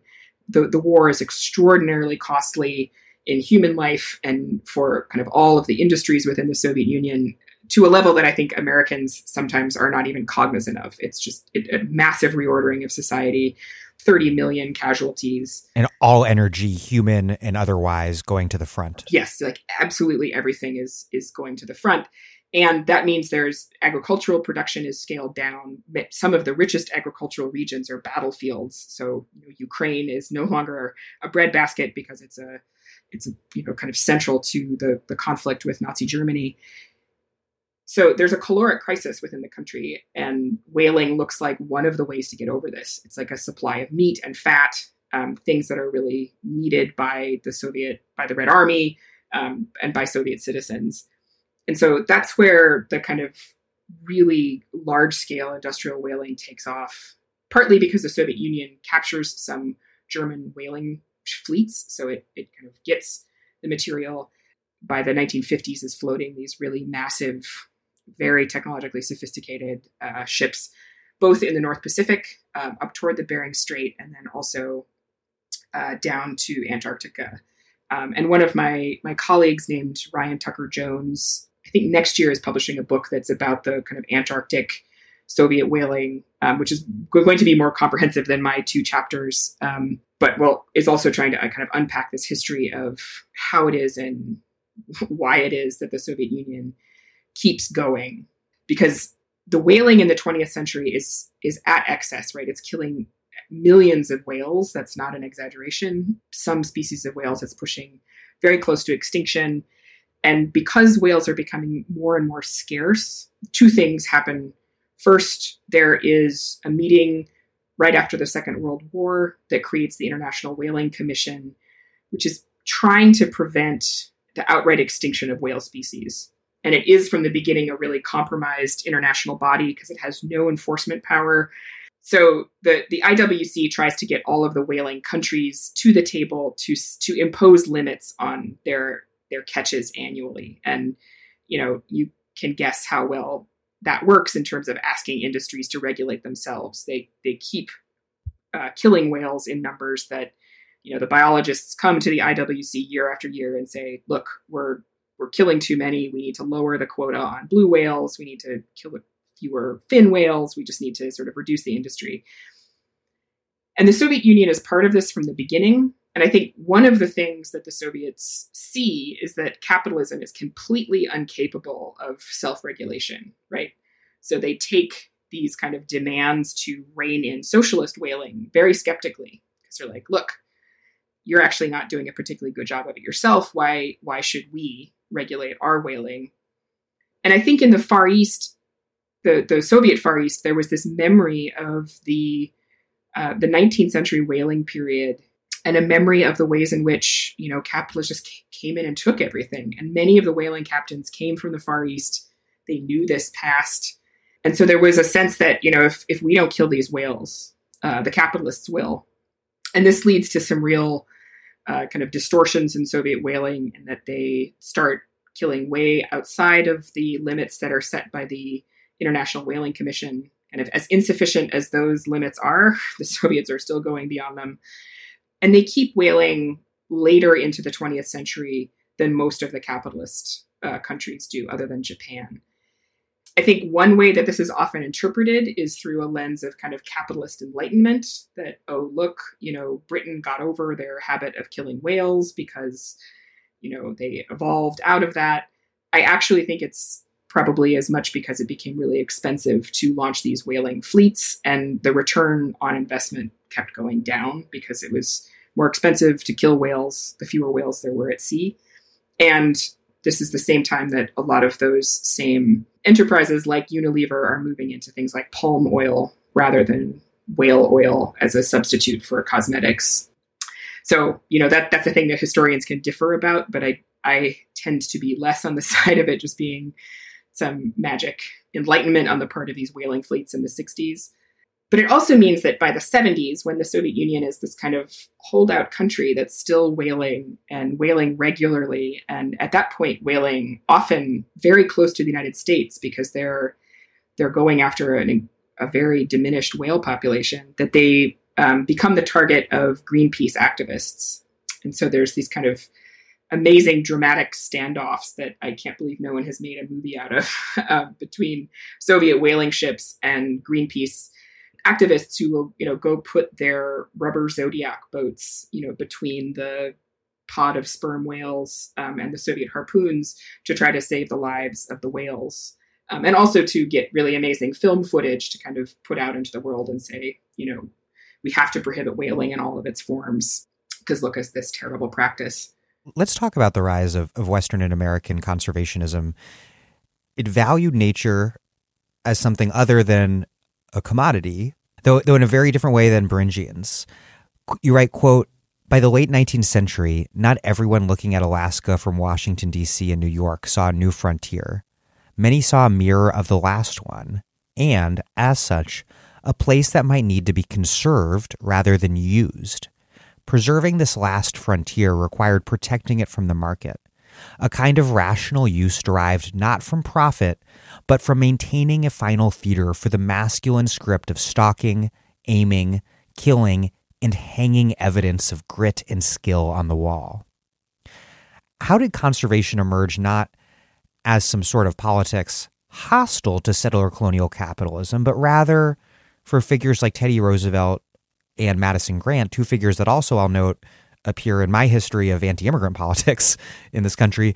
The, the two things are very much related for them, uh, but but it's a feature instead of capitalist and white supremacist and imperialist ideology even though it betrayed an anxiety about the consequences of all of that. How how did that happen, and and how did it value walrus and caribou lives in a way that perversely framed them as imperiled by native people rather than the very order that people like Teddy Roosevelt and Madison Grant sat at the top of. Right. I love that that's a piece of overlap between our two books. Um, I feel like Madison Grant yeah, he just shows up everywhere, mostly for very terrible, really bad guy.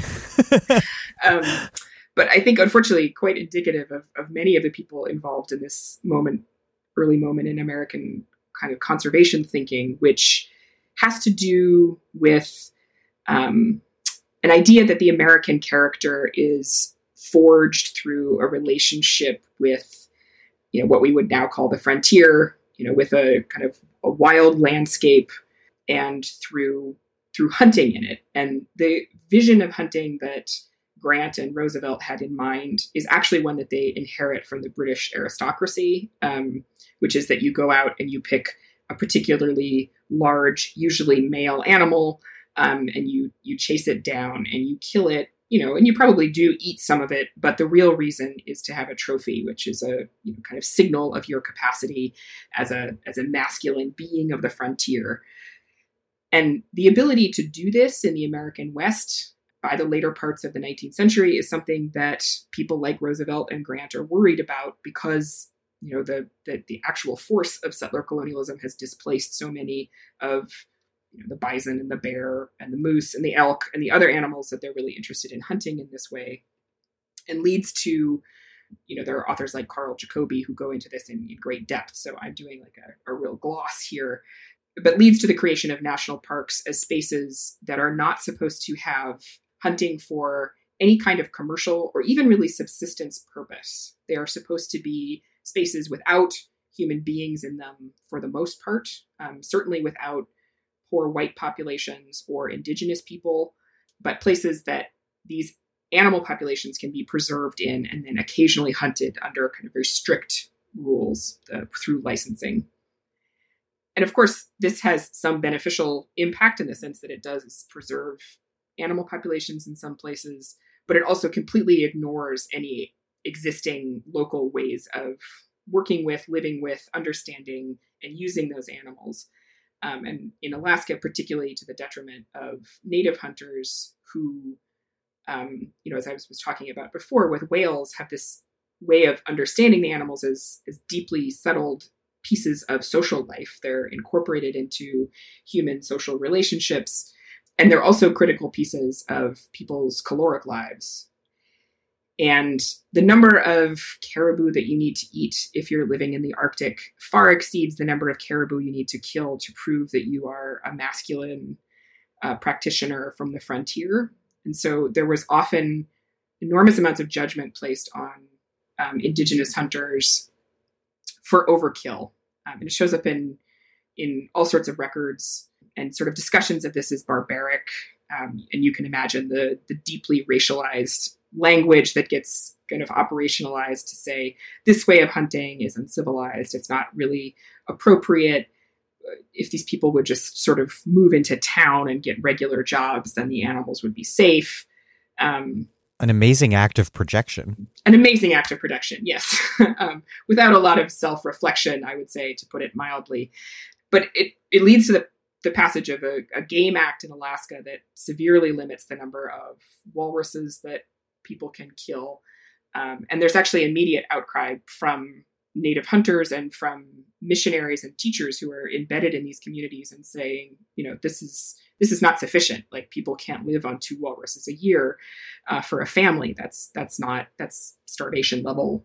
So that it replays a piece of the history of American conservation that is actually present through you know basically from the Adirondacks all the way west um, shows up in Alaska, and then it kind of re reappears in the 1970s and the 1980s in this anti-whaling moment because there's a there's a slippage for many of the Greenpeace activists, and it's a slippage that is very well remembered up north. So if you want to make yourself unpopular, if you go to St. Lawrence Island, say you come from Greenpeace, because um, they, they have left a really bitter taste in a lot of these indigenous communities, because in this this period of anti-whaling activism, they started with kind of targeting the Soviet Union and these industrial level whale kills um, but actually extend it to all whalers everywhere to the point that the International Whaling Commission actually calls a, a moratorium on all whale hunts, um, regardless of who's doing it or for what purpose in the 1980s.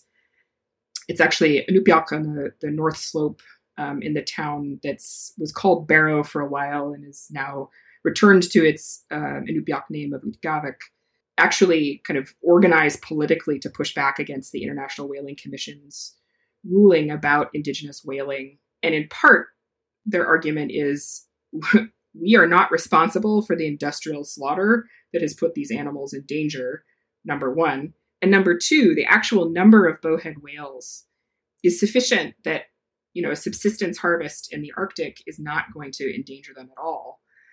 And the Inupiaq actually invite some marine biologists in to kind of get uh, outside confirmation from Western scientists that the bowhead numbers are are robust, um, and it works. And so, actually, the International Whaling Commission ends up reversing its its ruling on this, and now native whalers on both sides of the Bering Strait have quotas every year for gray and bowhead whales, uh, numbers of whales that they can strike and kill. Um, and so, it has kind of returned to being a, a regular subsistence practice after this brief period of, of being outlawed. You write, quote, where the market measured success in general growth and tolerated abandoning species in places and people when desires shifted, the plan expected each person in every farm to show increase.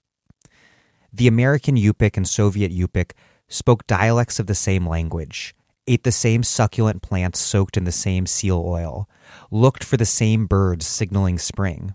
But in their respective villages, their missionaries now preached different kingdoms coming, amid economies that set different measures of value.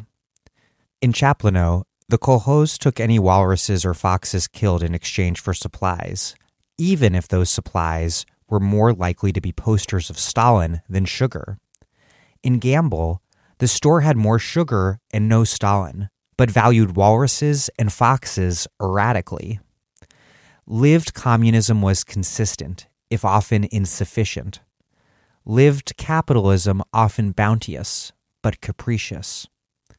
But then, quote, the collapse of the Soviet Union ended salaries for herders, along with fuel for helicopters and vezdekhods, veterinary care, and imported food.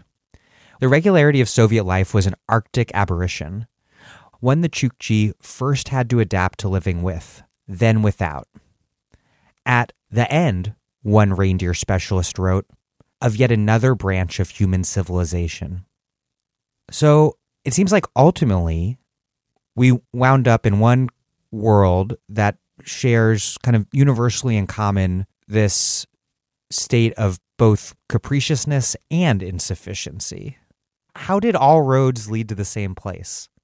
So I think that this kind of convergence with what is now the Russian Federation and the United States is partly due to the ways in which both countries tend to pay attention to and incorporate and provide services to um, their very far northern peripheries, mostly when there is some sort of resource there to be extracted. And this is a dynamic that you can see kind of play over and over again in the American Arctic, that there's sort of a, a buildup of, of people and policing and the presence of of the market and efforts to control the market that start with whaling and then kind of fade out and then boom again with the gold rush and then fade out. Um, and then are a, a major piece um, if you're further um, kind of further inland with the oil boom after the discovery of oil at Prudhoe Bay. And it's certainly something that people who live in Alaska talk about right that you get these boom and bust cycles and that what the Soviet Union did is kind of try to flatten that out.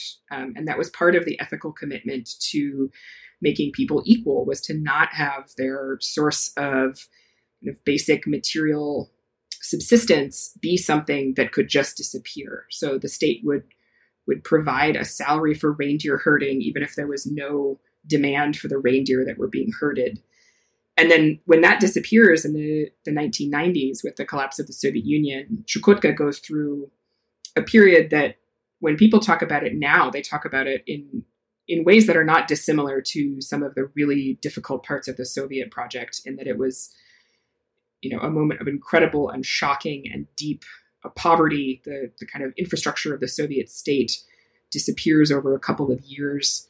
There's no fuel being sent in. There's no food coming in um, electricity shuts down and people kind of tough it out um, and are now kind of in an analogous position to what has been the norm on the American side, which is there's a great deal of attention paid to certain places.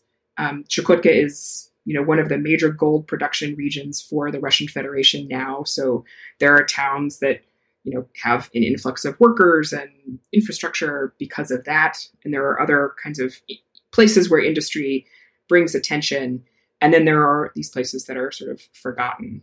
And I think it's a dynamic that is likely to intensify and potentially intensify in in ways that look really familiar to this pattern as the sea ice becomes less prevalent.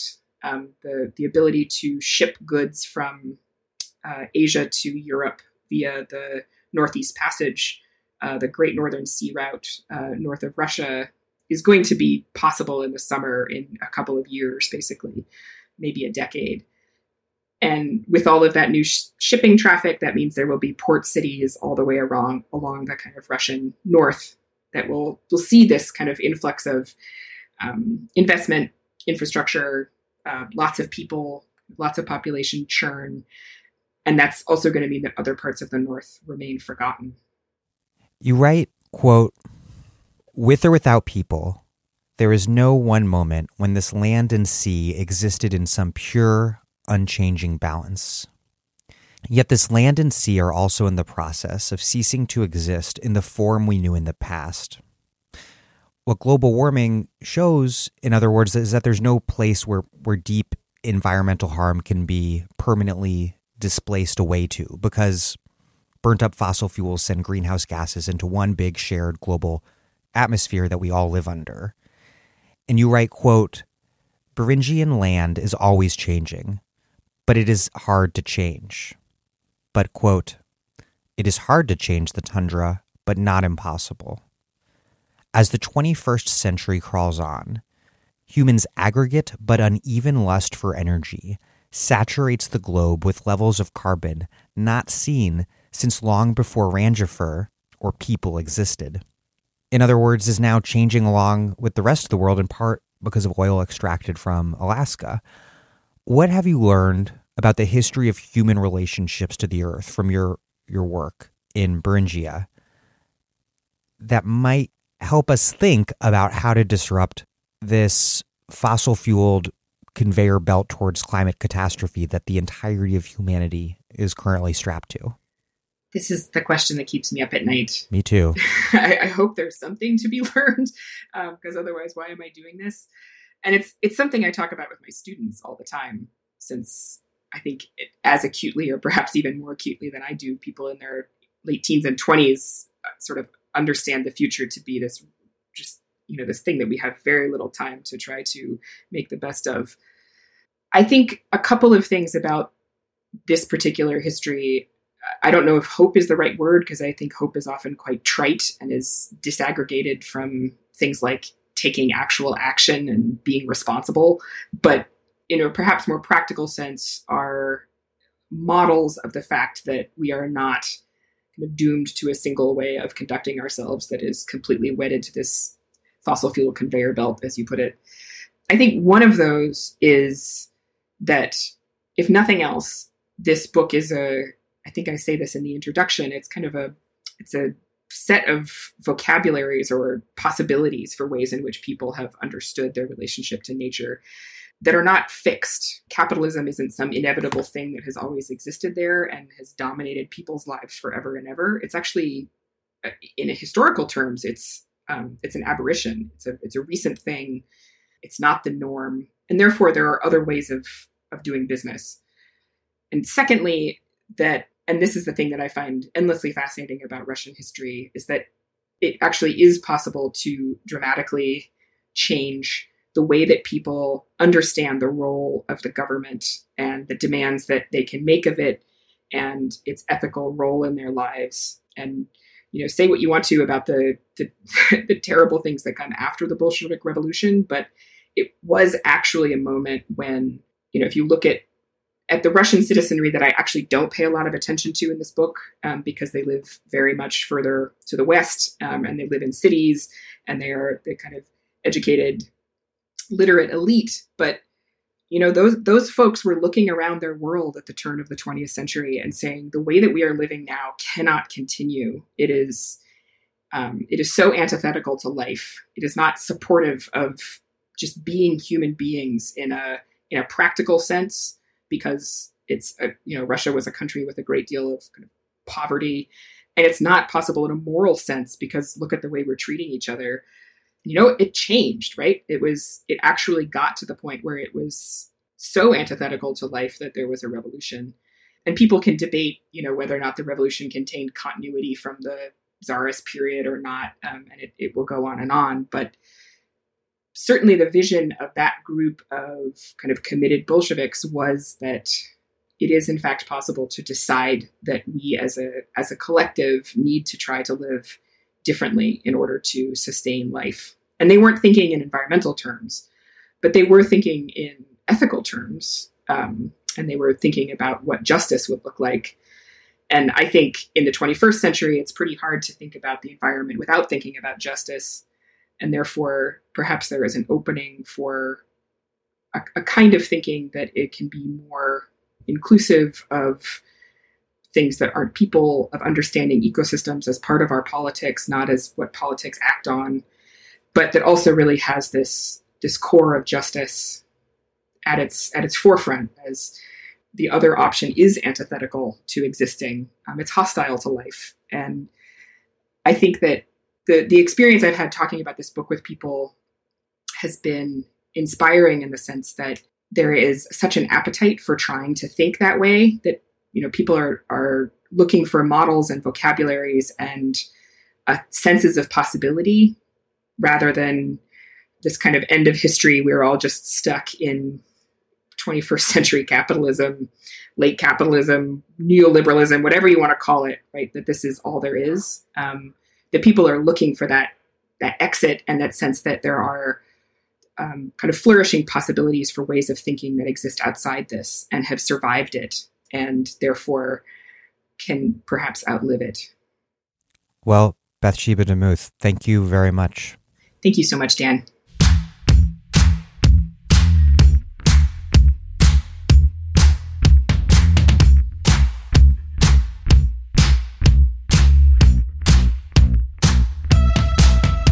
Bathsheba DeMuth is a professor of history and of environment and society at Brown University. Floating Coast, an environmental history of the Bering Strait, is out now in paperback from W.W. Norton. Thank you for listening to The Dig from Jacobin Magazine. As Marx once said, after noting that capitalist production only develops the technique and the degree of combination of the social process of production by simultaneously undermining the original sources of all wealth the soil, and the worker. While other podcasts have only interpreted the world in various ways, our point is to change it. We are posting new episodes every week. The Dig was produced by Alex Lewis, music by Jeffrey Brodsky. Our communications coordinators are Julia Rock and Zachary Nin. Our senior advisor is Thea Riofrancos. Check out our vast archives at thedigradio.com. Follow us on Twitter at thedigradio, and please find us wherever you get your podcasts and subscribe. If it's on iTunes or wherever, please leave us a nice review. Giving us nice ratings and reviews helps introduce us to new listeners. But what really truly does that is you telling other people about the show and why they should listen to it please make propaganda for us. And do find us on Patreon and make a monthly contribution to keep this operation up and going strong. Even a few bucks is huge.